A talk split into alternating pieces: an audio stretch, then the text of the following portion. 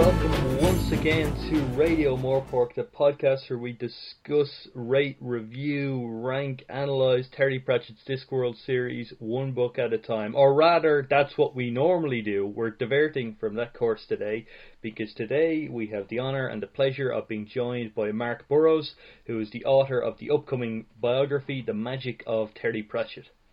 How are you, Mark?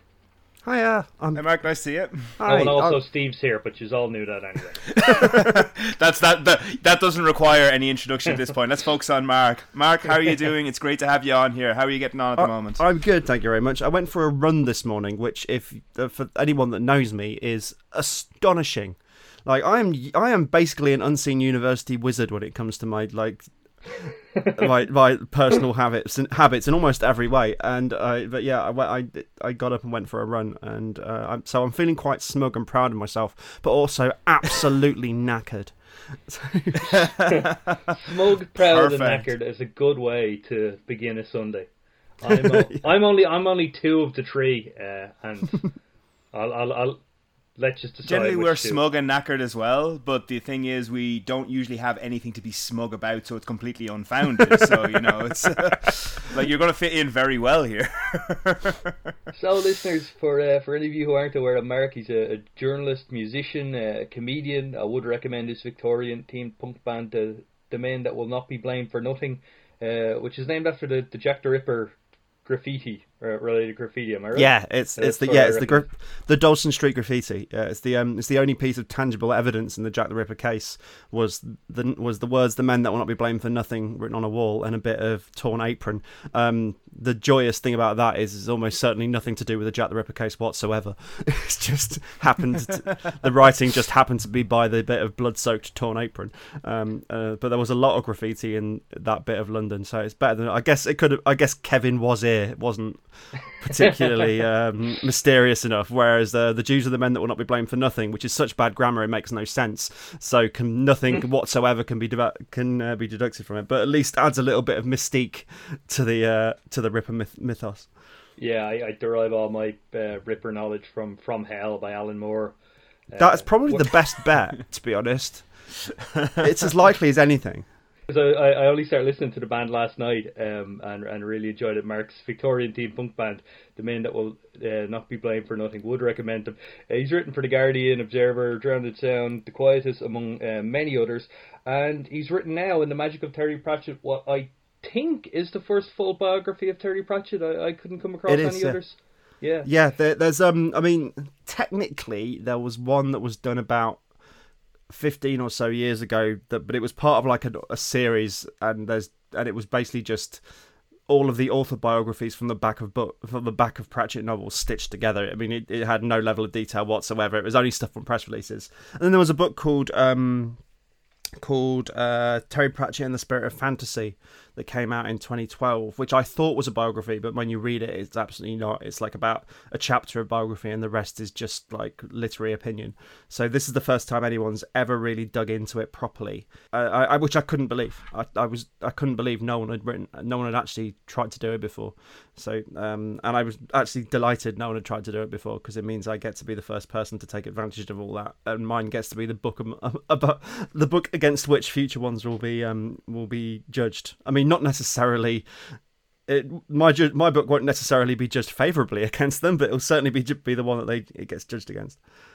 Oh, I wouldn't be too sure about that, Mark. Now, considering myself and Colm have both read the book, and I have to say I thoroughly enjoyed it, like no hyperbole whatsoever. It's what you do an especially good job of, I thought, is that you actually channel a lot of Terry Pratchett's sense of humour throughout the work, and just like uh, the nuance in which you examine certain topics and early aspects of his life. I just thought they were phenomenal. So again, like I said before we even started the podcast, you should really be very, very proud of it. It's an excellent book. Thank and definitely recommend it to anyone Anyone who's, uh, any of our listeners who enjoys a good Terry Pratchett book and would like to know more about him, uh, it is in absolutely no way a slog. It's a very enjoyable read, and you will not regret picking it up if you are interested in learning more about the great man himself. Well, thank you I think, very much. Colm, would you probably agree? Yeah, I enjoyed it almost too much because um, I had to, well, well, because I, I, I had to like, That sounds rapidly, creepy.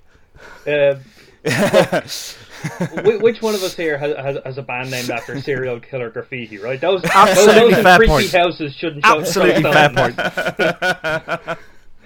No, no, uh, I, I can't remember exactly when it was you sent me the, the P D F of it, Mark, but um, I was the, the the work I was doing at the time was sort of like kind of academic grunt work, which I won't bore our listeners with, but it sort of meant that like in between a lot of note-taking and, and things like this, I, I just had this time where I would be uh, listening to audio for the purpose of research and could also be reading this book, so I ended up flying through it, and then when we arranged to do this interview, I was thinking, God, it's actually been a while now since I finished it because I read it that quick, so I had to kind of rapidly uh, uh, reacquaint myself with it quite quickly. But you mentioned in, in I, I think it's in the introduction, you say about, similar to what you've said here, that uh, there will uh, hopefully um, and almost inevitably be further books about Terry Pratchett, you say, by, by people perhaps closer to him and, and better sourced than you, and they might make up the definitive, in, in time, the definitive take on Terry Pratchett. But I suppose what, what you've done here then in uh, you, you're acknowledging the fact that there there may be other biographies about it, but your own biography is not only the first one, but even if dozens of more follow it instead, I think it still more than justifies itself because it's got such a distinct voice and tone to it. Your use of footnotes, which we, we were joking, I think, before we, we began recording about, what, what, is it a homage, is it a rip-off of, of Terry yeah. Pratchett himself? But as as a Pratchett reader, I absolutely loved it. Like I, I Same. you know, I found mm. it kind of like matching tone and theme perfectly. It reminded me of, there's a book I've got by a bloke called, I think it's Joe Adamson, about the Marx Brothers, and it's written really wittily, like almost kind of Groucho-esque, and without seeming like it's aping the style either. It just feels like the perfect, appropriate tribute to his subjects. And I think what you've done is the same here. Like the yeah, the the, the, the footnotes really show your um, voice very well. It makes the book so distinct that even if yeah, even if there's many more biographies about Terry Pratchett, yours will be one that is wholly and utterly itself. Thank you, thank you very much. Um, the footnotes thing's interesting because I, I mean, partly I've been reading Pratchett since I was twelve years old, and I'm forty next year, so that's a lot. A lot of my sense of humour has developed.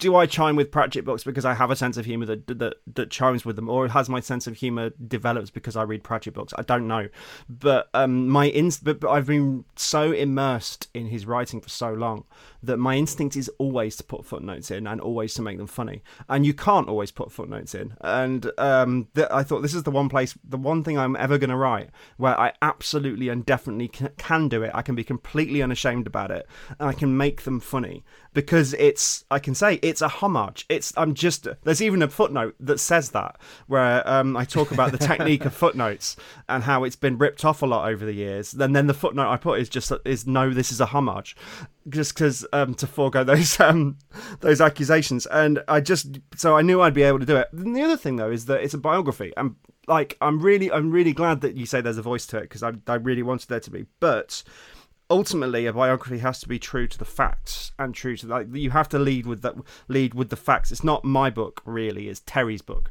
It's book. I, I, so my voice always had to sit slightly back from telling you the story, and the footnotes gave me an opportunity to break out of that because you can't really write a comic biography of, of somebody else anyway. So, um, and but my inclination is always to write jokes. So the footnotes gave me the opportunity to do the jokes, to do my voice, to do the thing I like doing without compromising the kind of journalistic integrity of the actual book. I, I like. I'd like to thank Terry Pratchett for um, coming up with that technique because I think before Pratchett, most people use footnotes academically. You know, is to give you a little bit of extra mm. information. Um, whereas it was Terry that that that pioneered using them to throw in gags. And I very much took that and ran with it. You, you say in the introduction of the book, uh, you describe it as your chance to meet Terry Pratchett, having missed several chances to meet him during his lifetime. Hmm. Why was it important for you to to uh, meet him in a way, in, in this way? Partly because I regretted that I, I I regretted that I never had. Uh, there's a yeah, there's a story I recount in the in the introduction about how um, my friend Dan Schreiber, uh, who is now uh, he presents the um, No Such Thing as a Fish podcast, uh, and used to write for Q I, and he, he used to produce this radio show called the Museum of Curiosity, and um, I I went down a few times to see it recorded, and afterwards you'd always go to the pub, and a couple of the guests on the show would always come to the pub with you, and you'd find yourself having a pint with them. Like, I met Jonathan Miller as a result of um, going to the Museum, Museum of Curiosity recording. And I don't know if you know who Jonathan Miller is, but he's uh, one of the guys who did who pioneered um, Beyond the Fringe, the nineteen sixties uh, classic um, sketch review with um, Alan Bennett and Peter Cook and Dudley Moore and people like that. And it's and um, the guy was like a intellectual Titanic powerhouse, and I got to meet him and feel like a dwarf, like absolutely feel like I like like he was very nice to me. But I was so I knew I'd get to go. I might get to meet him if I, I might get to meet Terry if I went down to the recording. Um, but I also thought, well, you know, he's an older man. He's not well.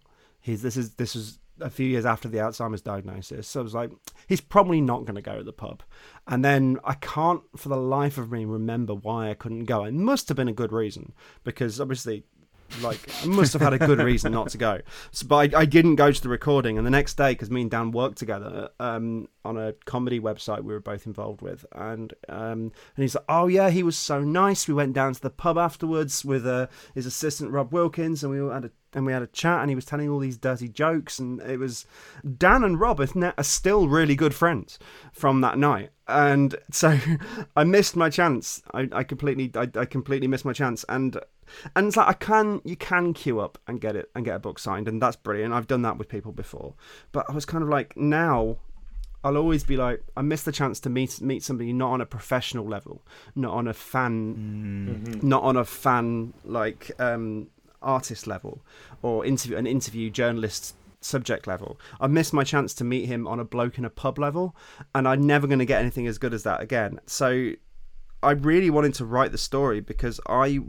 kind of felt I had to make up for that experience. I had to like I wasn't ever going to get that contact, that proper contact again. So let's see if I can get to know Terry through learning as much about him as I can. So that was one of the reasons I wanted to write it, and it's uh, and I felt like I did. I think I think I you know I I'll never know if I really do know the real man, but I get I guess I've got now I've got a headcanon Terry Pratchett that feels it feels like I know. Do you feel like um?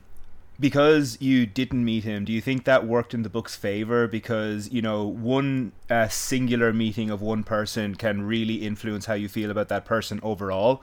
So if you had met him, say, that one night in the pub, it might have influenced um, the quality of the work that you inevitably produced? Or do you think that that wouldn't have been a problem? Um... It would have depended how it went.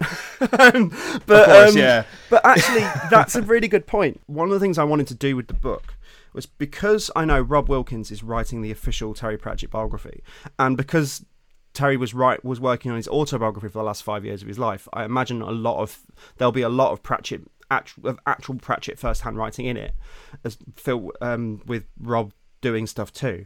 And I was like, so I'm never going to be able to write. That's always going to be the definitive take. That's always going to be the definitive version. So what I can do is is the journalistic version. What I like, there's nerdy mm. details in mine that I doubt will be in Terry's.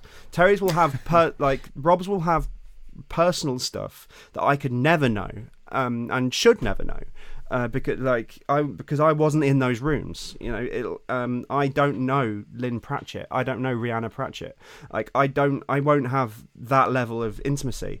So what I could do was something that was immaculately researched, that was, um, you know, yeah, had journalistic integrity, that uh, that that kind of took the facts. And if I was being a bit harsher about it, if it was somebody I was less fond of or something, it also, you know, an official biography is is the party line, isn't it? An official biography is the is what they want you to think about somebody. Whereas um, the thing about doing an unofficial biography is that you you're not beholden to that, so you can find out the truth. Now, if it'd been a more controversial figure or somebody less likable, then it could have been. Then you know, I'd have had the freedom to explore darker bits and stuff. Now, it never occurred to me that I would find anything like that, but it it meant that I've got more journalistic freedom. And I think if I'd known Terry, I wouldn't have had that one remove that enabled me, even though he's an author I'm very fond of, and um, and I wanted to be a, write something that was very warm and affectionate. it did mean that I was all I, I could still do it with my kind of my journalist professional head on rather than my raving fanboy head, although that does that does crop up quite a bit. Uh, raving fanboy head, I think, might be the name of my next band. Um, uh, nice. And um, you know, I could I, so I, I I could do something that was a little bit that that had that that little bit of journalistic difference. And I think if I'd met, if I had really met him, maybe I wouldn't have had that, because the book doesn't. It's it's affectionate. And I think I like to think Terry comes out of it well. It's not a puff piece. It's not a, um, you know, it's not. Yeah, it's not hagiography. Exactly. It's not. It, it's it. I, I, I challenge him on stuff, and I I take into account, you know, his like his flaws and his snippiness and, and things like that. So and his tendency to make stuff up. Yeah. So I'm, I'm glad you brought that up. That was something that um I just wanted to mention that I I. I really, really enjoyed and appreciated how you tackled that particular subject, because I had heard this before, that Terry Pratchett was known to sometimes, you know, make some things up to make a story more story-like. Yeah, he gave his and anecdotes a I polish. Love the- Yeah, exactly. And this is the thing, because like you said, like it's not a puff piece, it is very journalistic. So you highlight this and you underline this, but you can tell that there's affection there, and you can see that like There isn't re- there isn't like any like malice in that act, because anytime he does it, he's like he's he's entertaining. He yeah. is an entertainer by like by occupation. So I, I, I just thought that was a very good. He wasn't a liar. Like there was a nugget. Like, he gave his stories and anecdotes a spin.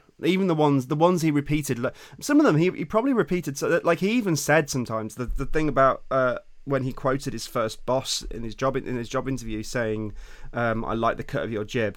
And they they usually say um, the last recorded the last recorded example of, of somebody saying that in Britain, or the last recorded example of somebody saying that without being arrested.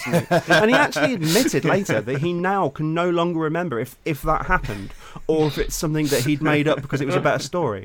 And I think so he'd um, told some of those those stories so much that uh, he wasn't sure where the truth was anymore. And that so you had you kind of had to have that focus in your that that in the back of your mind when reading anything, that any bit of information that came out of a Pratchett interview.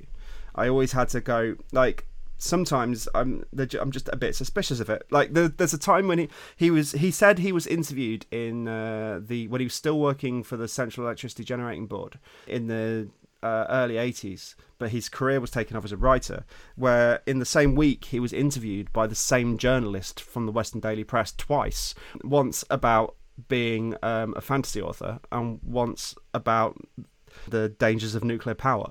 The journalist couldn't believe it was the same person he was interviewing. And like it's such a neat fact that you kind of have to go, did that happen? I don't know. But like when I talk about it in the book, I, I you know I, what what you can say is, well, we don't know the byline of the of the journalist. Western Daily Press, we can find the byline of the of the interview, but Western the Western Daily Press didn't put bylines on news reports, so we'd never know that. And I tried to tra- track him down, but I couldn't. When things like that come up, particularly when the inconsistencies come up, all I can do is lay out both sides and go, well, this is what Terry said happened, this is what I've found out, decide for yourselves which tra- which leg of the trousers of time you'd like to live in, because either either the one where the polished version happened or the one that the facts support. I don't really mind, you know, take take your pick. Yeah, and I didn't know that about him when I started when I started researching. The first time I came up across something where I was like, that's that contradicts what somebody else says here. And then, so yeah, it's a, it became an interesting thing, but it, it also became a through line through the book about which, about choose the version of reality you want to believe, uh, and I actually really like that as a as a kind of as a theme that got, that runs through it. Yeah, I do think that Terry's ownership of that, the fact that, like you said, that he acknowledges that he couldn't remember in, in that particular instance whether he said I like to cut your jib or whether it was something he made up. It's his ownership of it that that I personally think is particularly charming. The fact that like he knows himself that he's just putting a nice polish on it, so.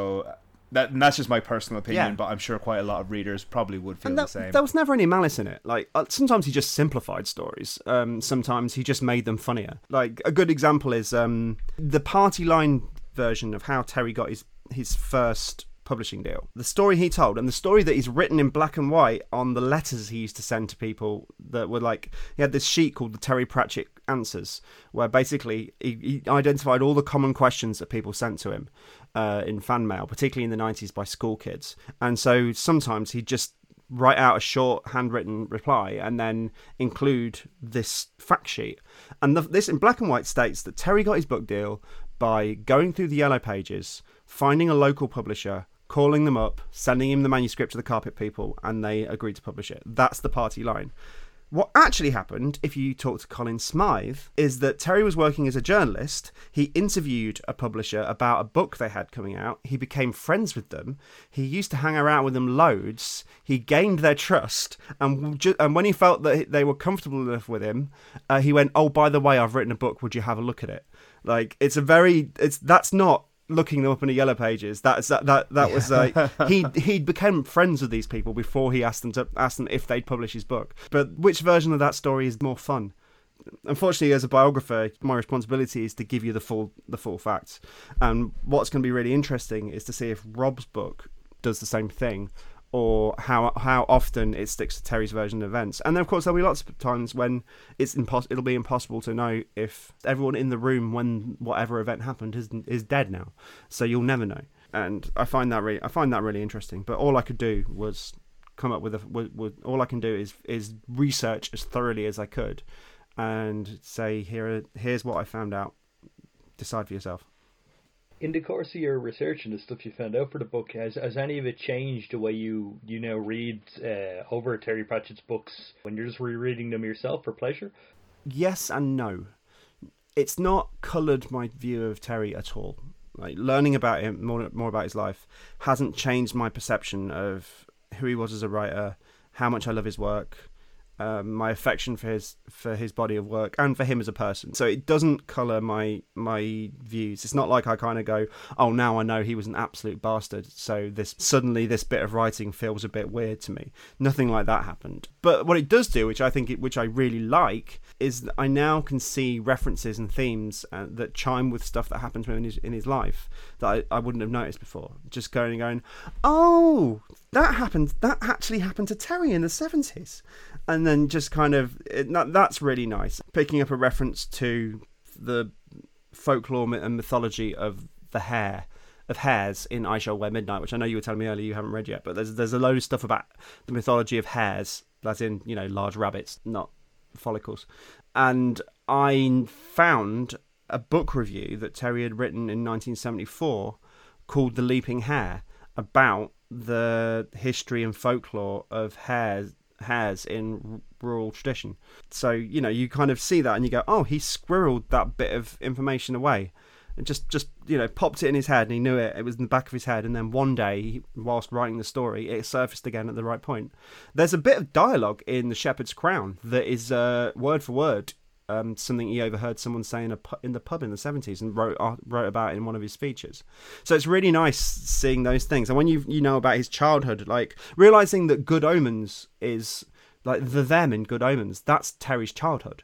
When he describes how they hung out, when he describes the the wood they played in, um, the village they lived in, that he was describing his own childhood. I know he was uh, there's there's a good pinch of Just William in there, but uh, like the chalk pits and the um, I think it's called hogback wood in Good Omens, and but there's a there's a corresponding wood in near Forty Green where he grew up, near Beaconsfield, and it's so you it's really nice to see those those little chiming things. So actually it's uh, I think it's kind of enriched my my reading. And you'd think I'd stop reading, by the way, you'd think I'd be absolutely sick of it, but um the other day I was rereading the Discworld map just oh wow amazing just because I, I was like I haven't you know what I haven't read that read the, the the narrative stuff in that for ages. I'm just going to pick it up. So you know my book my, my bookshelf behind me is my Pratchett collection. If you don't mind me asking, um so as you said, you haven't stopped reading. Of all the Discworld books, which would you say is your favourite, just out of curiosity? Uh, if you had to choose one. The stock answer I always give to this is Nightwatch, because I, I think Nightwatch is a masterpiece. I genuinely think it's a, an absolutely astonishing book. It's it's livid and angry, and but it's also but it's also very tender, and it's clever. It says a lot about history and about people and about class, and it's. I think it's a, a, an absolute masterpiece. Um, it's Neil Gaiman's favourite as well, apparently. I don't know if you've seen our list here, but uh, it's actually our favourite as well. I mean, quite rightly, it's just a it's it's just a really really good book, Um, so that's the that's the one I usually say, but occasionally I can. I'm, I'm fond of most of them, and occasionally, like, I'll. I really love Monstrous Regiment. I really love I Shall Wear Midnight. Sometimes I'm like, do you know what? There's Mort is perfect. There's nothing out of place in Mort. It's an absolute, it's an absolute clockwork piece of writing. It's all, all the pieces tick together brilliantly, and it's a really lovely linear, like, streamlined plot. And and that was a really early one. I think Guards Guards is amazing. It's so so funny. The joke rate in Guards Guards. So it depends what you're after and what day it is, but the official answer I think is still Nightwatch. Steve is gloating about this because we had a massive argument when we, when we done well, not so much when we done Mort. I think because it was the fourth one, it, it you know, we we were sort of building a ranking of the books as we go along, and Mort inevitably mm. the fourth one was first. But later, Steve would always fight for it not being uh, knocked off its perch by other books, and for me, it was always the end of it that, that let it down. Like that, uh, I what is it? That's just I talk with a god and sorted things out. I was like, you know. This, yeah. is, this is way too rushed. It's like he'd never do that later. But um, the great thing about it within a series of sorts in, in, in the Discworld is you do have so much variety there that you kind of have like different books for different moods, as it were, or, you know, different experiences you want to you want to feel, or, or concepts you want to, to get to grips with. What was it, what surprised you most in the course of your research just about uh, Terry Pratchett and, and his work and the uh, reception and, and evolution of of his work? That's. Uh... I mean, nothing shocks me. If I kind of, if you if you've read, I mean, a, a lot of people will say, you know, if you want to know Terry Pratchett, read his books, and that is true. Like, nothing shocked me about about him. Um, nothing really surprised me. There are little cool, there are little cool facts I learned. I was like, well, I guess were little surprises. The the extent to which he could. to which he could spin a yarn was was an eye-opener, because I didn't know quite how far um, he he could go with making stuff up. A good example of that is there's a reference to him writing, him working in a shed at the uh, Bath Evening Chronicle, the newspaper he worked for in the late seventies, and he it's in the introduction in a slip of a key, slip of the keyboard to a bit of writing from that era, and in the introduction to uh, a short story in a blink of the screen, where he talks about how he used to write on a shed in a shed on the roof at, at the paper, and because it's there in black and white, you take his word for it. Nobody who worked with Terry at the time remembers a shed. Like, nobody does. Like, it's when you and then when you go, well, actually, thinking about it, that is weird. Why would that? Why would he have worked in a shed on the roof? But you took it, it took his word for it.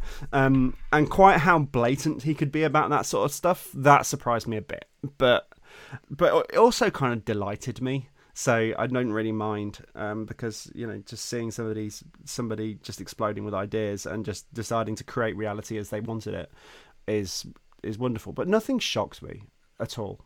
And nothing's there was no there was no big surprises. There was no big hidden secrets. There was no skeletons in the closet, apart from like the one with the blue glowing eyes that's quite friendly. Uh, although he was scared of skeletons. That's an interesting that's an interesting fact I found out. He had a fear of skeletons as a child.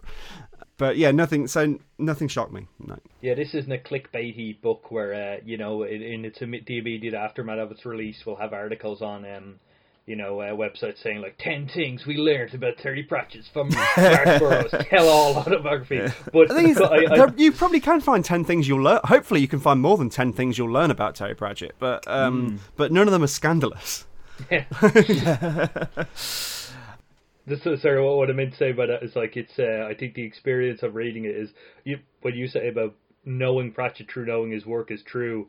But in reading your book, I think it's enriching um, as opposed to like yeah, earth-shatteringly exactly. revelatory in that way. And that was all it ever. That's all it ever would, could really be, because he was actually very private.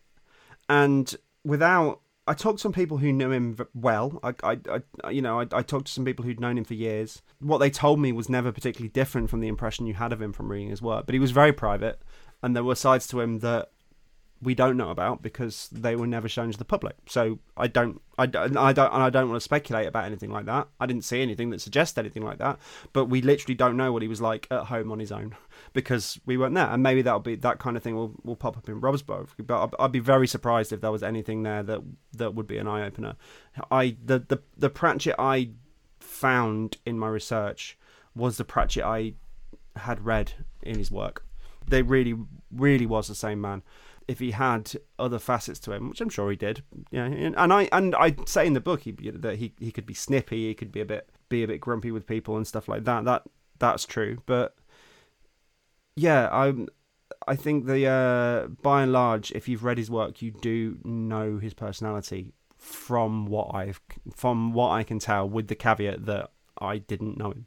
So, um. Mark, you're obviously, like ourselves, you're a very big fan of Terry Pratchett and his work. So with that probably uh, comes a bit of um, knowledge regardless, like without even any research. You just happen mm. to know some things. So knowing that and going into like uh, the research for this book and starting to write it, were there any myths or misconceptions from the general public that you really wanted like to dispel or acknowledge or anything like that in, in this? I wanted to be very true to the to the um because I knew I knew it was an interesting story, like before, from just from what I know of Terry, just from having read interviews with him over the years, you know, just from having a passing interest in his life as a fan. I know the story of his uh, the rough sh- we all know, if you're a fan of Terry and you've read his you read a few interviews and you know a bit about him, you know the rough shape of his life. You know he was a journalist. You know that he worked in P R for the power industry. You know that he then became a successful author. You know the stuff he's interested in. You know um, about his illness, and you know how he died. Like, you you know that shape. And I knew that was a good story to tell. So, but what what I wanted to do was be really, really faithful about it. I don't think there's misconceptions, but I wanted to make sure that what I what I was writing was really... was really true. I think the end of his life is a really good example of that, because uh, I've seen quite a lot of people talk about how his later books, you can see his disease having an effect on his writing and things like that. And I'm not sure that's the case. I'm, I genuinely am not sure that's the case. I think that Shepherd's Crown feels a little bit unfinished, but that's because the Shepherd's Crown was unfinished. Like it was, he it didn't get its final polish. And I wanted to, so I wanted to be very careful and very respectful about how Terry was still a creative force right up to like the end of twenty fourteen. You know, he was coming, a, he came up with the this beautiful, staggeringly imaginative section for um, The Long Cosmos, the the last book of the Long Earth series that he wrote with Stephen Baxter. In the In the summer of twenty fourteen, he came up with that. Through it, they'd finished the book, but Baxter went to his house and to work on it a bit more and check he was and check that he was okay with some of the edits. And, he, and Terry just came out with this with this idea. I think we should do this here, and it's a beautiful science fiction idea, really, like about giant trees, and uh, it's one of the best bits in the book. And you know he was and he came up with that basically six months before his capacity, his disease removed his capacity to work at all. And at that, at that point, he was still a strong creative force. He still wrote really well. He still, he could still write and be very funny. A lot of fans know that already. I don't think I'm removing misconceptions for hardcore Pratchett fans, but I think people with a casual interest may have thought, may, may have seen him as a bit more doddery than he really was in the later years of his life. Not that he was that his illness wasn't taking an effect, um, and the progression of it is pretty clear. But there were, but he was still there, and I wanted, I and I felt like I owed it to him to show that. So yeah, that was the that was the main thing. But I don't think people had pre- misconceptions or pre- uh, preconceptions, maybe, but certainly not misconceptions. I don't think there are people who know a bit about Terry's life who have got it wrong, and partly because he was very. He curated our view of him very carefully. Uh, he, cre- he, cre- he created this image of himself, particularly as he started to get more famous. You know, the, it was the thing about the black about about the man in black in the black hat and the black leather jacket. Like, he created this version of the Terry Pratchett that we show, that he showed to people, and really it was just an exagger- like his anecdotes. It was an exaggeration of the truth. It wasn't. It wasn't. That wasn't not him. Uh, he was a little bit more sensitive and snippy, I think, behind the scenes, but that was still, it was still pretty much him. But he created this version of him that we saw. It was very carefully created, but I think it was still close to the, at least close to the man that I feel like I, I discovered through through the work.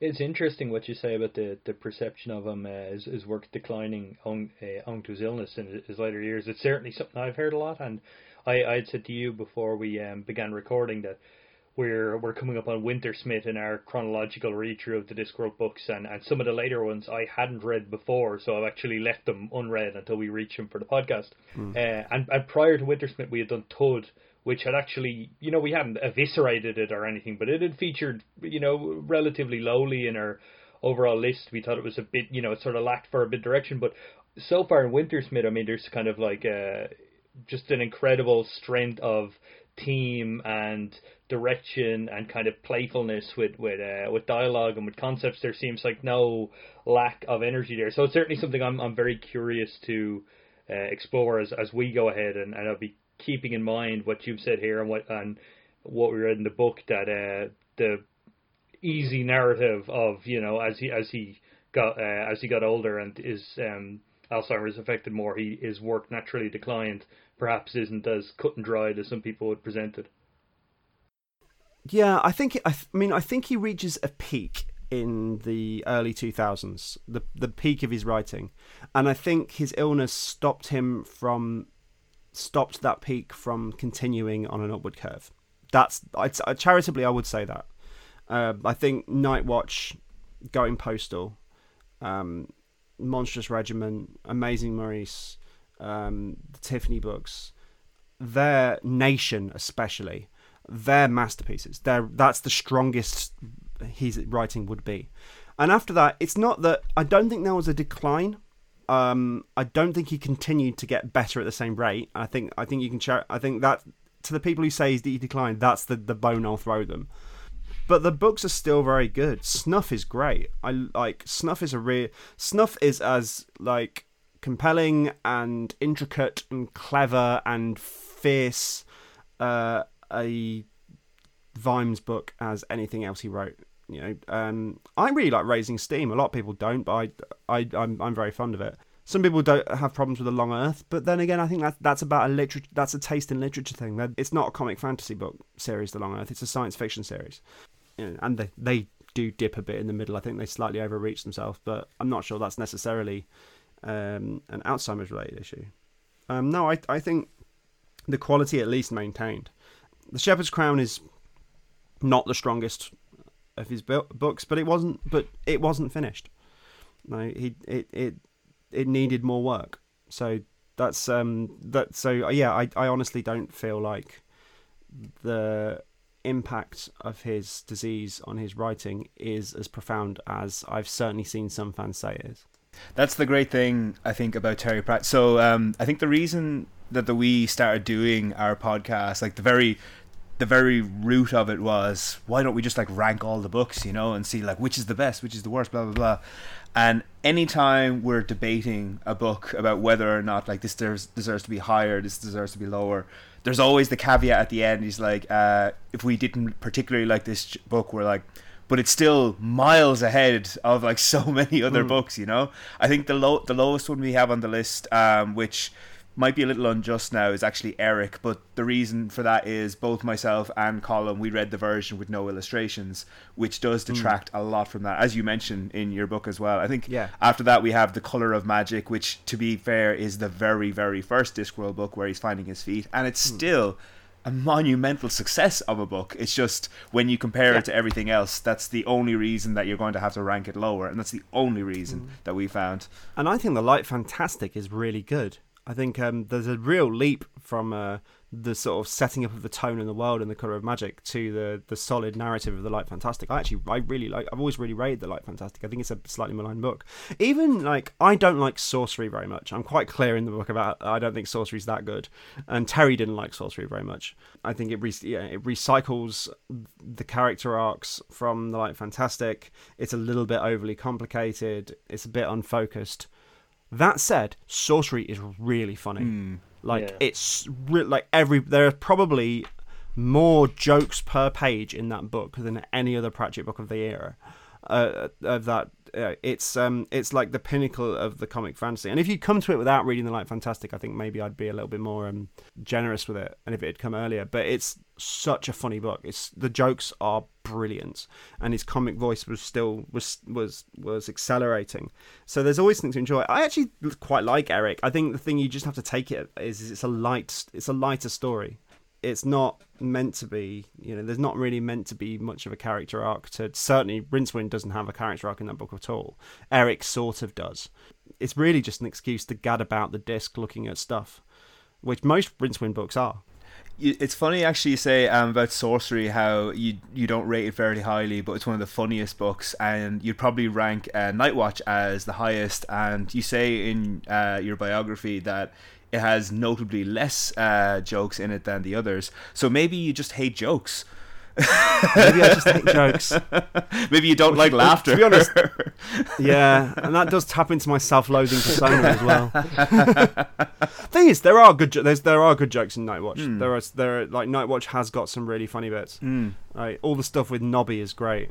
Yeah. Oh yeah. The, yeah. Um, the the putting the ginger at putting the ginger at the arse of the ox, um, which I've since I've since th- worked out. Uh, having read um, an, an old interview that I'd found recently, um, I think is actually a reference to um, Axel Foley putting the banana up the exhaust pipe of the car in Beverly Hills Cop. Mm, possibly. Uh, because he because he said, after seeing it, that he wished he'd seen Beverly Hills Cop before he wrote Guards Guards, because he would have written that into Guards Guards.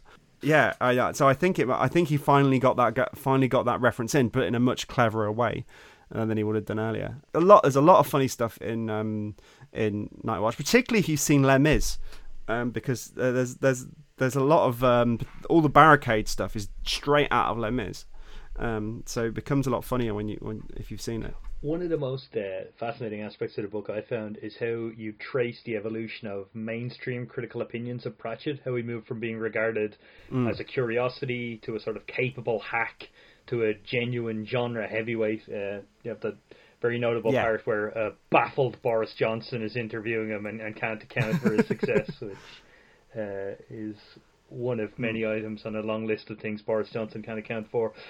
But do, do you feel in a way, I mean, uh, given we we began this by saying how, how you were so surprised when when you uh, came to this book that this was the first biography of uh, of Terry Pratchett, do you feel he, he still is underrated to an extent in, in the literary establishment or the or the the, pre, um, the media assessment of art and culture? Less so than uh, was at some point that it was thought at one point, but I think it's still there.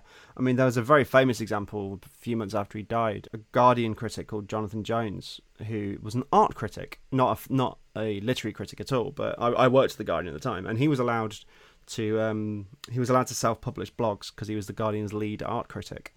Uh, so his pub his blogs didn't get subbed or um, or read by editors or anything, and he wrote this blog about how he didn't get what why everyone was so upset about Terry Pratchett, who wrote basic pot boilers, and then he admitted to have never written uh, never read a Pratchett book, and people were livid. It caused such a stink. I was at the Guardian at the time, mostly because, like, a lot of literary journalists, particularly the people who worked in the book section at the Guardian, were Pratchett fans. So um, there was a load of people just going, oh, typical Guardian. They're like, no, not typical Guardian. No one at the Guardian thinks this. This one guy who doesn't even review books thinks this.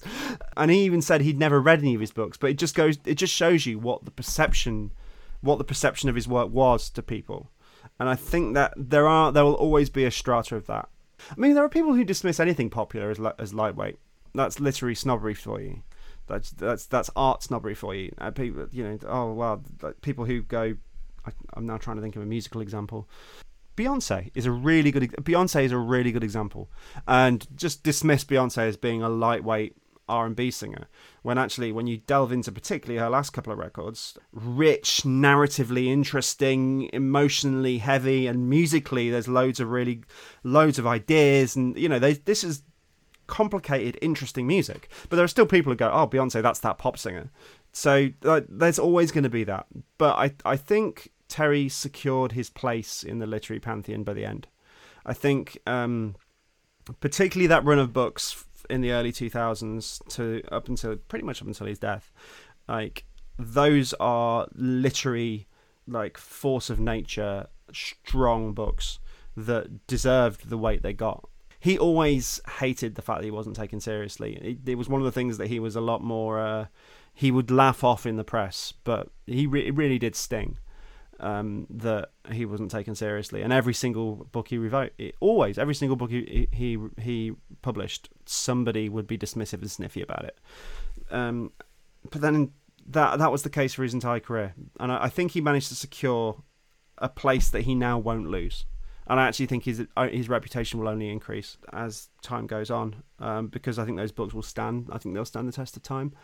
There is, I think, if you read the early Discworlds and that was it, which it's very difficult to to appreciate outside of the context of the time they were they were published in and what they were trying to say.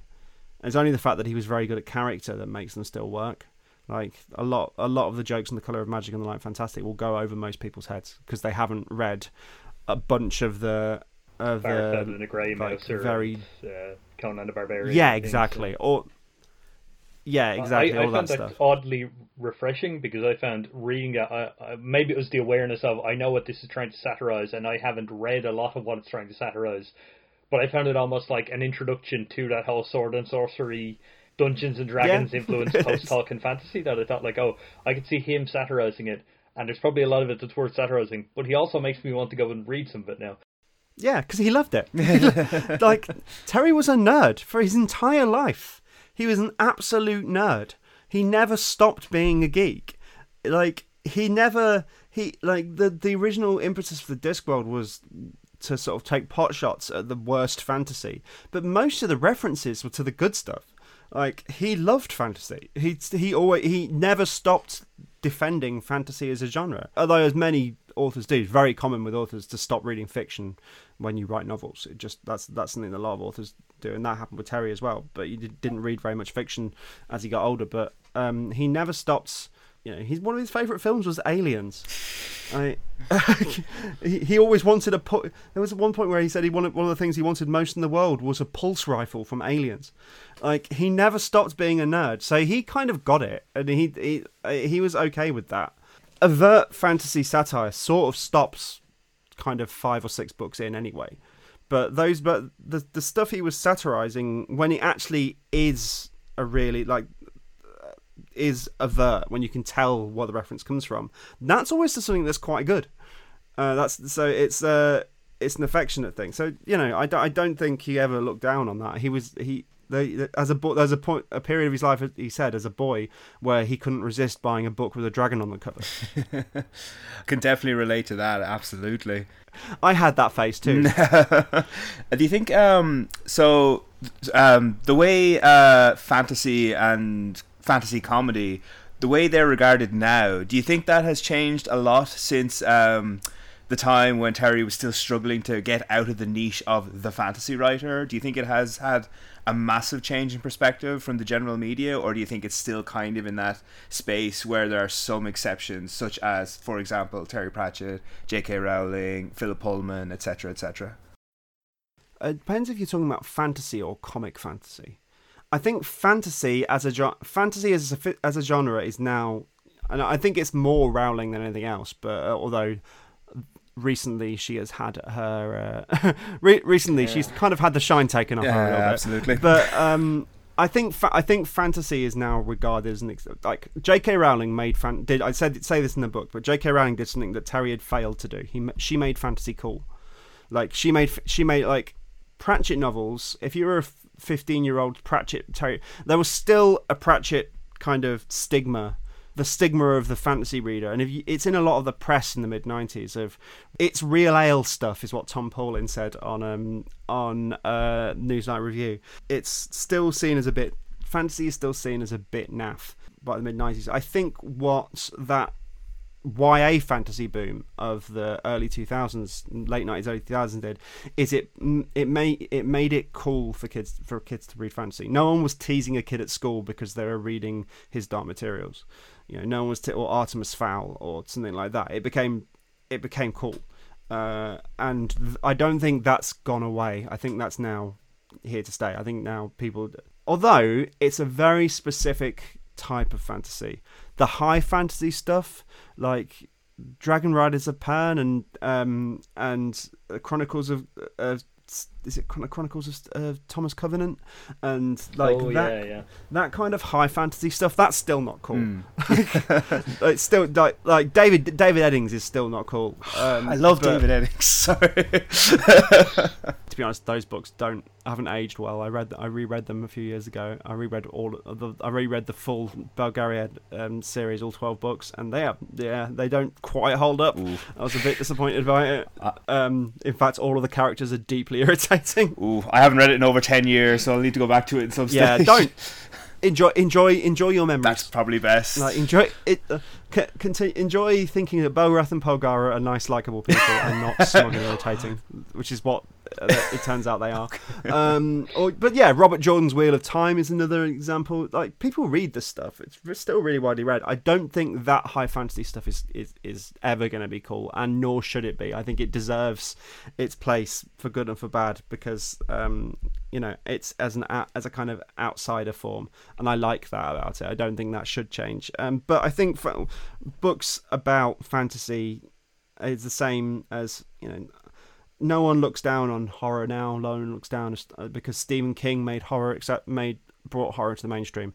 I think Terry, with J K. Rowling and Philip Pullman, made fantasy a and J, and um and yeah look and uh, Game of Thrones as well. Like like don't overlook the influence of Game of Thrones, which is like completely, uh, which is a complete like. unashamed, unabashed fantasy series. It is as fantasy as it gets. It's dragons and swords. In fact, I, I know a, a big undercurrent to the criticism of how the T V show finished was that they they were uh, loath to commit to some of the fantasy elements of the book that mm. might have kind of made it more yeah. uh, coherent or, or meaningful. I, I I find that fascinating in the book when you talk about almost this level of moral panic around fantasy. Like, you have these critics talk about Pratchett's popularity and saying things like, oh, this used to be stuff only heavy metal listeners and Dungeons and Dragons players listen yeah. to, and now, like, you know, teachers are telling children this.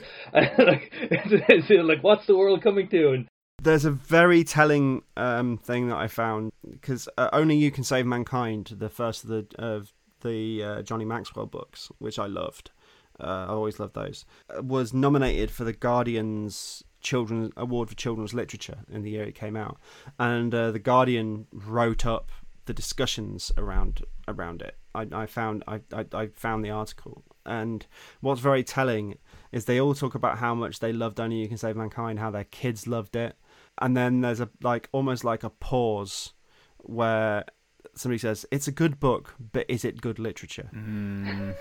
And you're kind of like, oh, like, red. How do you? How can he win? yeah. And Only You Can Save Mankind is is a contemporary set book. It's the closest thing to magical yeah. realism. Though the Johnny Maxwell books are the closest thing to what what Terry always dismissed as magical realism, which he said, always said was like, you know, fantasy with a is fantasy fantasy with a clever hat on. Mm. Like, it's they weren't they because I think they couldn't see past the Pratchettness of it. And that changed later. That perception changed. Like the the the panel that awarded The Amazing Morrison's Educated Rodents the Carnegie Carnegie Medal. Is it Carnegie or Carnegie? I, I I've heard both. Um, actually described it as an outstanding feat of literature. So you go from it's a good book, but is it literature? To it's an outstanding feat of literature. But it took writing. But it took it, it took writing children's books to even be in those conversations, because you can smuggle those ideas past the, um, the gatekeepers in the guise of children's books. I, th- I think he, um, he oh, I've forgotten the point I was making now. But yeah, it was, it was, it's, it's, it's interesting how those perceptions changed. You, you talk about too is uh, how he had trouble for a while finding appreciation in America, not only with with people uh, within publishing companies and, and attempts to, like, I know. This, his, he another story he was fond of telling was that the guys from was it like Disney trying to adapt Mort and saying, you know, we just got to lose this death angle. but, I, you know, I don't think the... I don't think that was Disney. Disney did attra- attempt to attract to, to to adapt Mort, but that was in the that was in the early two thousands. It was Holly. It, so it's it's a it's like meaningless Hollywood exec A that said that in the yeah. in the eighties, like, can we cu- can we cut the death angle from Mort, uh, which is absolutely astonishing. And then Terry was livid when Bill and Ted's Bogus Journey came out like a few a year later. It was just like, see see it's fine. Um, Mort and Mort is the great. The Disney version of Mort is the great missed opportunity. Oh, stop! I, because I would love to have seen that. Mm. Um, and for those that don't know, this is this is something I didn't know about. This is that's something that surprised me. Although it's it's not unknown. Um, Helen O'Hara, who wrote, there's a film journalist who wrote the uh, who wrote the foreword for the book. She knew about this. She'd actually talked to the Ron Clements and I can't remember the other director's name, but the Disney directors who directed Aladdin and Hercules and Moana. Before, after they did The Princess and the Frog, their next project was a full-on Disney hand-drawn animated musical version of Mort, and I would have, and they would have thrown out a lot of the plot because that's what Disney do. Mm. But I have no doubt that what, what would have been at the end of it would have been brilliant, mm. and I'd really like to have seen it. And it, and it, the fact that it got scuppered for rights reasons, like, massively annoys me. There's um there was a Christmas card that got leaked from the people who were working on it, and it's a death uh, in the Hogfather costume. So I suspect that they were looking at combining elements of, of Hogfather and Mort, at least, maybe even Hogfather, Mort, and Reaperman. But uh, I would love to have seen that. That it would have been would have been so that would have been mad, but it it could have been oh. so good because those I I'm. I'm a sucker for those films. I mean, like Hercules, especially, I think is incredible. So it's a mess, but a, a beautiful. I, I'm in the exact same boat as you. Like, I love those films, and I, I I've laid after because re- um I didn't actually know this until I read the book. What you um that there was going to be a Disney adaptation, and I was just lying awake thinking about what it could have been after I read that because it was just so beautiful. I think you'd have to take put your preconceptions of the novel aside to watch it though, because I, I think purists would have been livid because it, there's no because they, they would have butchered the book, but not necessarily. But they would have butchered it in order to create a beautiful roast. Yeah, it would have been great. Um, I wanted to ask: have you read the? Um, there's a graphic novel. I'm sure you've read it. The graphic novel adaptation of Mort. Have you read that? Uh, Mort, Mort the big comic. Yes, yes. Uh, Mort, a Discworld big comic. Actually, uh, no. Oh, really? I think I read it years and years ago, but um. I haven't read it recently. No, uh, it's Which, uh, yeah, I know. Bad biographer. I don't know. Uh, I mean, you've got the main stuff down. There was so much to read, guys. There was so much to read. No judgment. No judgment. Fair enough. Just, it's it, it's one of the ones that I remember picking up randomly in a second-hand shop, and I was like, "What's the? Oh my!" And I didn't even know it existed at that point. So it's it's a really great adaptation. Um, which I mean, if, if you don't mind me asking, like, so Terry Pratchett had a lot of his work adapted, like, for um, films. There were uh, albums, as you talk about in the book. Uh, there were video games. Well, no films yet. There, there are no. The one thing we don't That's, have yet is uh, a pra- is a movie based on a Pratchett book. There's not. There isn't one yet. But yeah, uh, uh, pretty much every other art form. Mm, do you have any um, particular favorites? Anything that you thought was like a really fantastic adaptation? They did a great job on. Uh, I thought Good Omens was really good. I thought the re- the recent Good Omens was great. I think it's the best version you could possibly make of Good Omens. What's interesting about it is, um, I think if it had a flaw, it's that uh, Neil made a point of writing something that was extremely faithful to the book. There's extra material in it and a few bits that are out, but basically it's the tone and feel of the book. And I almost feel like, because television and books are different mediums, and I almost feel like he possibly could have could have been a little bit broader with it, a little bit. It could have, have um, lent into the T V format a bit more and deviated from the book a bit more, and uh, there could have been more interesting things to do. But it's the best. If you were going to adapt Good Omens, like, it's the best possible version of it you could do. And I, I think it looks perfect. I think the performances were perfect. I, I, I've watched it three times now. I really, really like it. Um, so that's good. I thought Going Postal was really good. I really enjoyed Sky's Going Postal. I think they got the I think they got the feel of Ankh Morpork really right. The casting was great. What's her name? Who played who played um, Sakrissa Kripslock? Oh, uh, Tasman Greek. Tasman Greek, perfect. Like, it's a small role, but how perfect is the casting of Tasman Greek as uh, as as Miss Kripslock? Perfect. And uh, yeah, so I thought there was some really good stuff in that. And Charles Dance as Veterinari is like. Uh, I, he basically is Veterinari. It's it's completely uh, and didn't do that.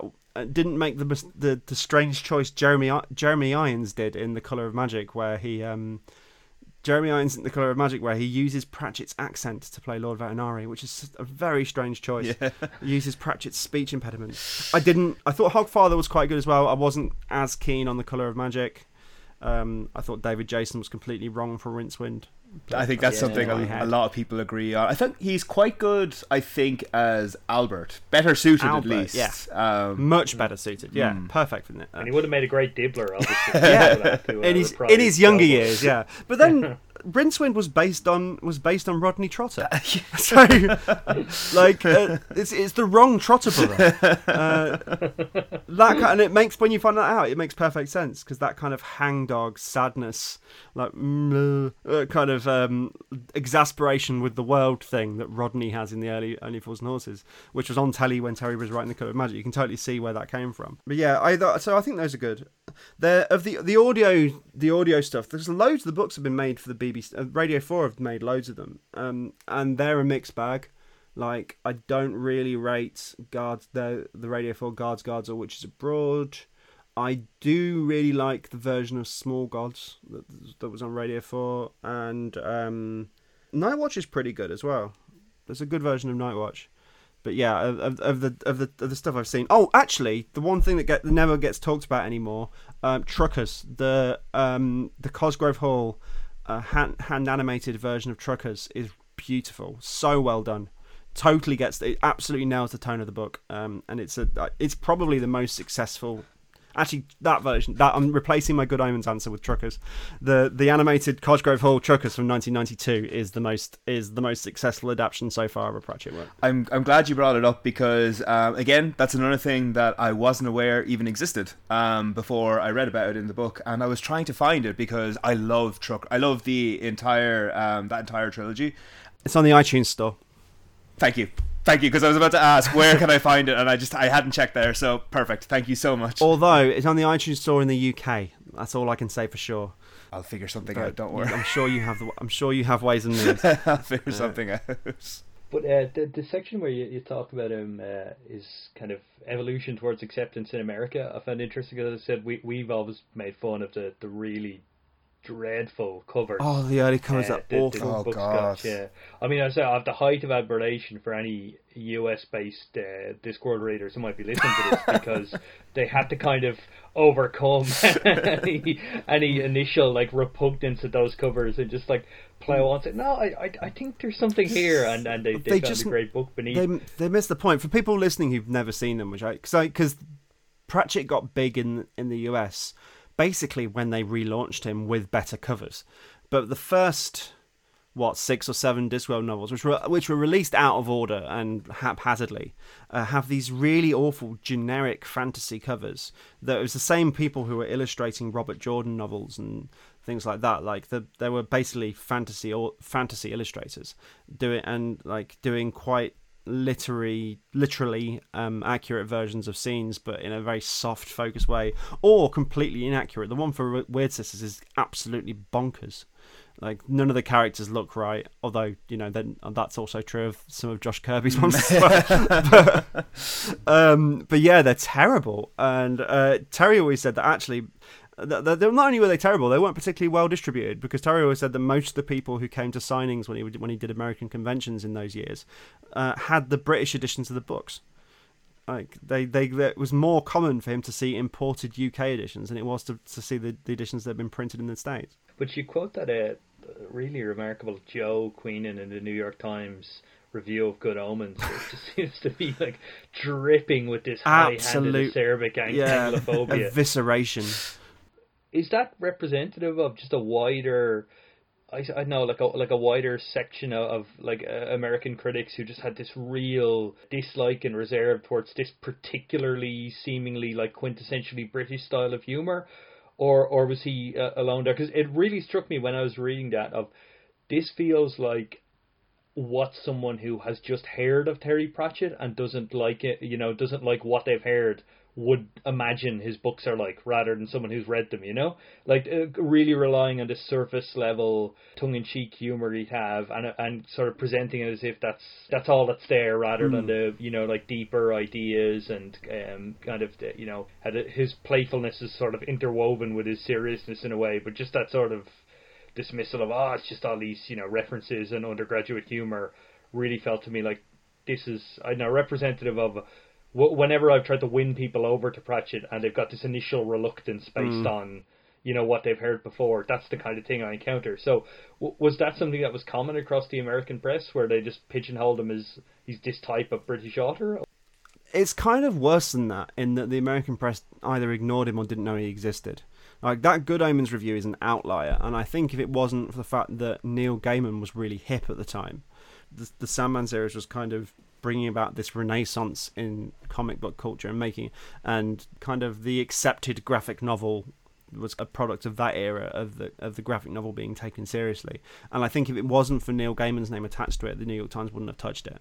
Um, so it's not. So I, I actually the pro, so it's actually worse than, than dismissing him is that the, is that like his publicists did such a bad job they very rarely got reviewed. The people that did pay attention were in the niche, were in the, the genre press, they're in the, the you know the fantasy and sci-fi magazines, and they got it because they coming from because they re- very much recognized one of their own, somebody who who because they got the references, they understood it. It was always weird, um, the American thing, because I think there was this belief amongst these publishers that it was just just too English, not just British, very specifically too English, and the American audiences wouldn't go for it. Whilst ignoring the fact that Australian audiences were fine with it, Czech audiences were fine with it. You know, it was like it like Russian audiences were fine with it. Like, Pratchett was big everywhere except America, and it took a while for somebody to go, hang on, maybe it's not him, maybe it's us, and like making that change. So it wasn't so much that he was despised or disliked, it was that he was ignored, and only people who were in the know knew about it, only people who were in the know got it. And it, eventually then I think there was enough noise being made across the pond, and then there, there was a change in the team that around Terry's work at HarperCollins. And eventually, they it finally started to be taken seriously and, and marketed in a different way, because yeah, those early those if you look at those early covers, those aren't those aren't books that are reviewed in the New York Times, like because the New York Times and the Washington Post and whichever you know heavyweight American newspaper with criti- with critical heft you care to mention didn't review books like that. Fantasy always had that uh, that stigma to it, so. Yeah, it was it was just ignored. But that that uh, New York Times review is bizarre in how vitriolic it is. It just it goes off on one and doesn't just just talk about how he doesn't like Good Omens. He starts on uh, it starts on uh, Benny Hill and people from Liverpool. It's like basically just somebody who hates British stuff, and you kind of like you know. And Good Omens was very successful in America, so it's so he was proven really wrong about it as well. Uh, it was just a really strange, really snobby attitude from somebody who. Uh, considering how big Monty Python is in America, for example, like, like which is you'd think is as British a sensibility as it comes when it comes to humour. But Monty Python was always huge in the States, so that's yeah. It was just I think it was a lack of foresight based on certain people, on certain things, and a dismissive dismissiveness of the genre rather than of Terry himself, who I think that the the, the book editors barely knew existed. Mm. Um, where I am at the moment, um, I'm in Japan, and I've been trying to pass on the books to like pretty much everyone I can. So um, a lot of people when they come here, like they've got very few like you know things at hand because you know they're moving halfway across the world or whatever. So anytime I finish Terry Pratchett book, I'll say, if you're looking for something to read, I've got some books, and I'll just pass them on. So almost every, pretty much everybody that I work with now is a Terry Pratchett fan. Because of that uh, determination, but it's interesting. Have you given them interesting times? Uh, I haven't actually. No, I've only been going. It'd be interesting to do, all right, but it's interesting, like uh, how covers can actually um, have an impact on that. I, I'm not going to spoil uh, something that you talk about in your book. It's very interesting how covers are treated across Europe. Uh, which I'm not going to spoil, particularly mm. in Germany, which I thought was really, really good. Yeah. But um, in Japan, it's uh, unfortunately nobody here has heard of him because the Japanese covers of Terry Pratchett are literally just plain brown covers. They've got a silhouette of Great Atune and then just the title, and that's literally it. So nobody has heard of them. I bought uh, which two books did I get my hands on? I got Weird Sisters and I think it was Soul Music. No, that can't be right. That's the two adaptations. Weird Sisters and Mort. That was it. And I've given them to my school library in the hopes that like a student will check them out. I checked in again. No one has checked them out since I've been there. But I did manage to convince two teachers there to um, take them out. So I think the it, we can't underestimate how books are marketed as opposed to the actual quality of writers. You know, I think you're absolutely right there. And there's there's an interesting thing with the covers as well, because like those Josh Kirby covers became synonymous with, with, with Terry's work. The um the Johnny Maxwell books and Good Omens didn't have Kirby covers because they wanted to have a different feel. They're not as fantasy, except in Germany, weirdly, where they speci- a place where they had a, a and as you see in the book, as you alluded to, but let's I, okay I won't spoil it, but where there's a, a flagrant disregard for um, the details of the book and its relationship to the front cover, except in the cases of the of the books that didn't have Josh Kirby covers, where they specifically commissioned them. So only, so the three Johnny Maxwell novels do have Josh Kirby covers in Germany, and so does Good Omens. He did paint covers for all of them. But um, like he was always fierce, so fiercely loyal to, to Kirby, because he felt that, and he, and rightly, particularly with the early ones, that those covers had had a huge impact on uh, on his success and had kind of established a visual identity for the books, which he grew away from as it got as they went on. And I think when you get towards the end, the, the end of the nineties, those covers are not representative of uh, the books. And it's a sad thing to admit, because you know, Kirby stopped draw- stopped drawing the covers because he died. But the last one he did, it, Thief of Time, I, I, you, there's a real disconnect between the tone of the book and the tone of the cover, and you can absolutely see why Terry wanted to bring in Paul Kidby to do the covers. And I, I say this in the book, that I wonder if it wouldn't have been too much longer before Kidby got the gig anyway, because Terry's writing had moved away from that tone. But that there was, but he was also like extremely loyal, and Gollancz had, had actually tried to drop Josh Kirby several times, and they'd done audience testing where they'd uh, found uh, that audiences didn't really respond to the front covers, that they thought they were too fantasy, and they, they and that's why that's why if you look at the first edition hardbacks for uh, nineties Discworld novels, the format changes a lot. It was Gollancz like experimenting with different ways of making the covers work that wouldn't put people off by the fantasiness of them. Like, there was a point, there was one point where they were like just cutting out one element from it and putting it on a white background, and then the next point they were using the whole wraparound cover that you'd use normally use for both sides of the book, and and making a landscape picture that was banded between two blocks of color. Yeah, now they've got those uh, posh hardback covers they're releasing all of them in, mm. which. Uh... Hopefully we'll kind of overcome anyone's scruples about being seen reading something too fancy. Yeah. Like, and towards the end, obviously, you talk a, a lot in very detailed and very moving fashion about Pratchett's battle with Alzheimer's and his efforts to raise awareness for it, and then, of course, um, raising awareness about uh, assisted suicide. Was that an area you were particularly concerned about? Is there a worry that, like, so I suppose so heavy a topic could come to dominate the book or dominate his, his legacy or your depiction of it? I knew it had to be very carefully handled. I knew it had to be earned.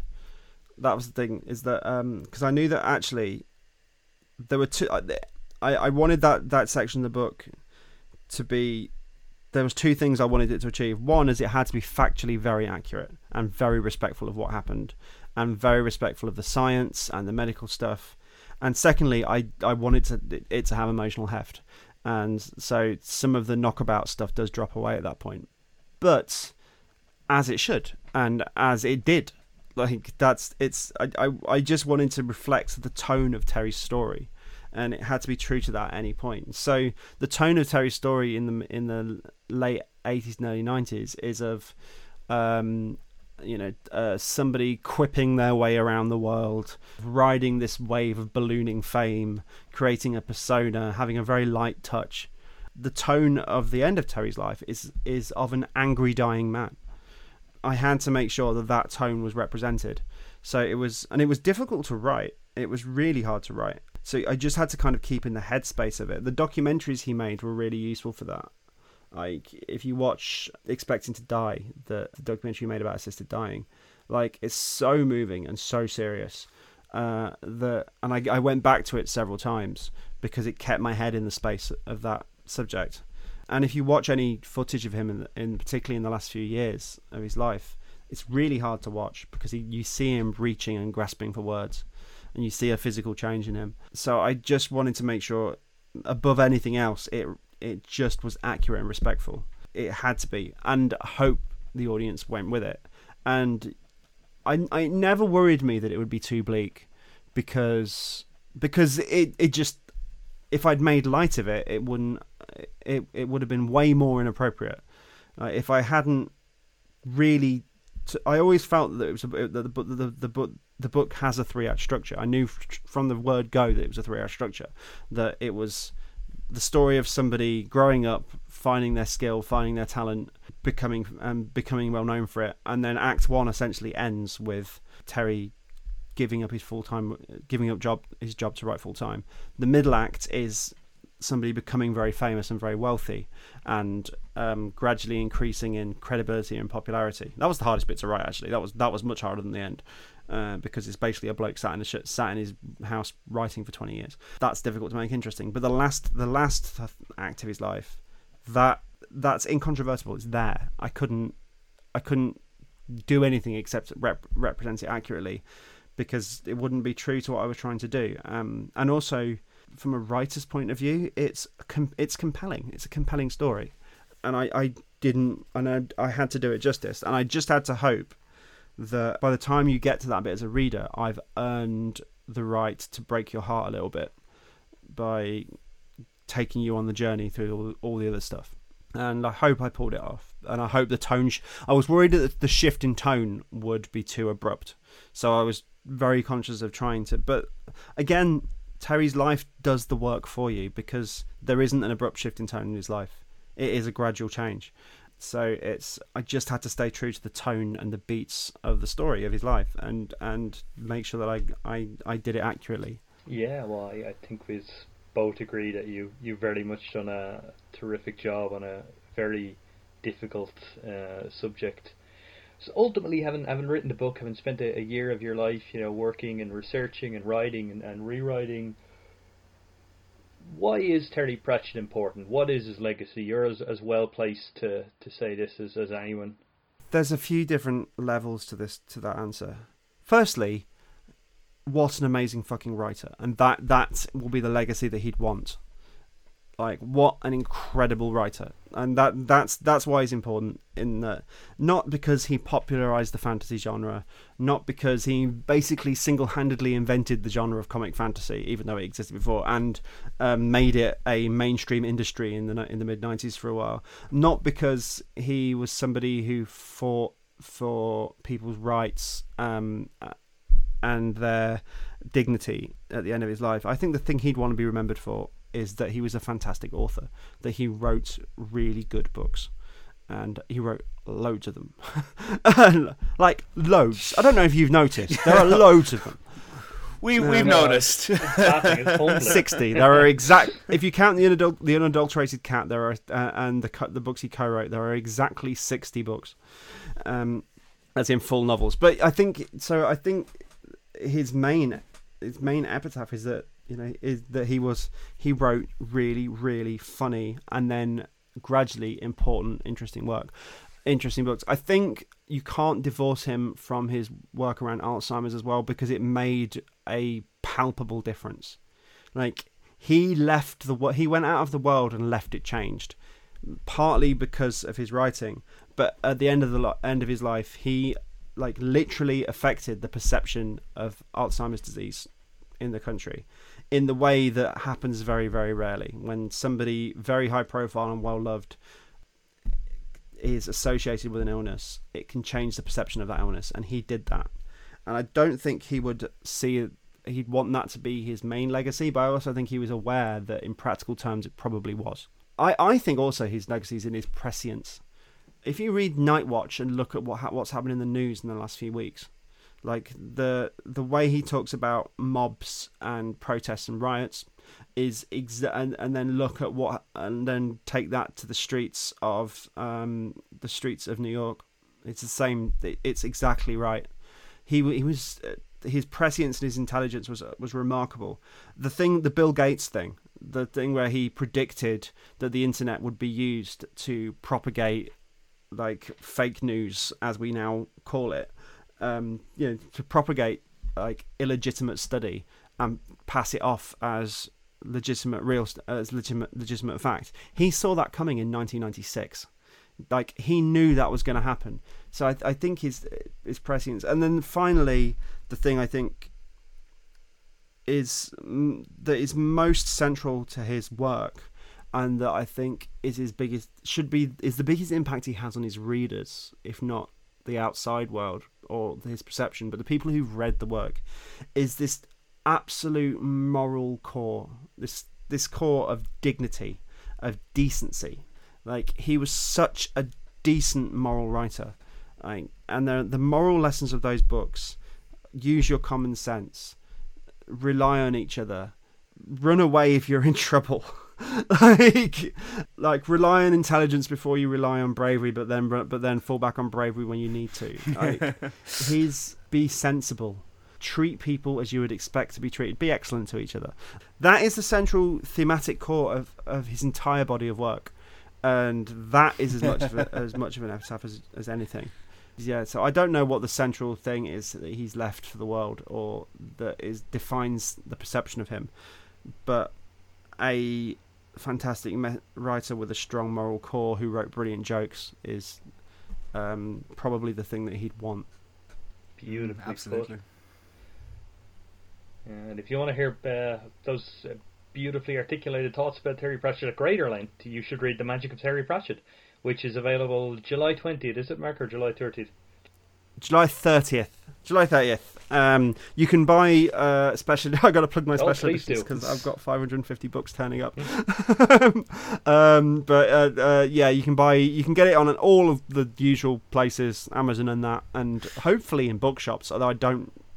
No, I think book bookshops will be open, so I'm hoping that my book will end up in some bookshops. I literally no idea, because that's what the publishers do, and I, I have no impact over it. But um, the one place you certainly can buy it is from w w w dot ask me about terry pratchett dot com, which is the website I set up to sell the copies that I'm flogging out, essentially out the back. A very Dibbler-esque approach. um, because if you want some, it really is. Uh, it's it's. sixteen pounds fifty for a signed edition, and that's cutting my own throat. Box sets packed with fresh air. Um, but there's, I've, I've put together some quite cool, like, sexy special editions with badges and and, and extras and extra material and things like that. And uh, yeah, so they, those are really cool. But you can you can get it anywhere. I just want people to read it.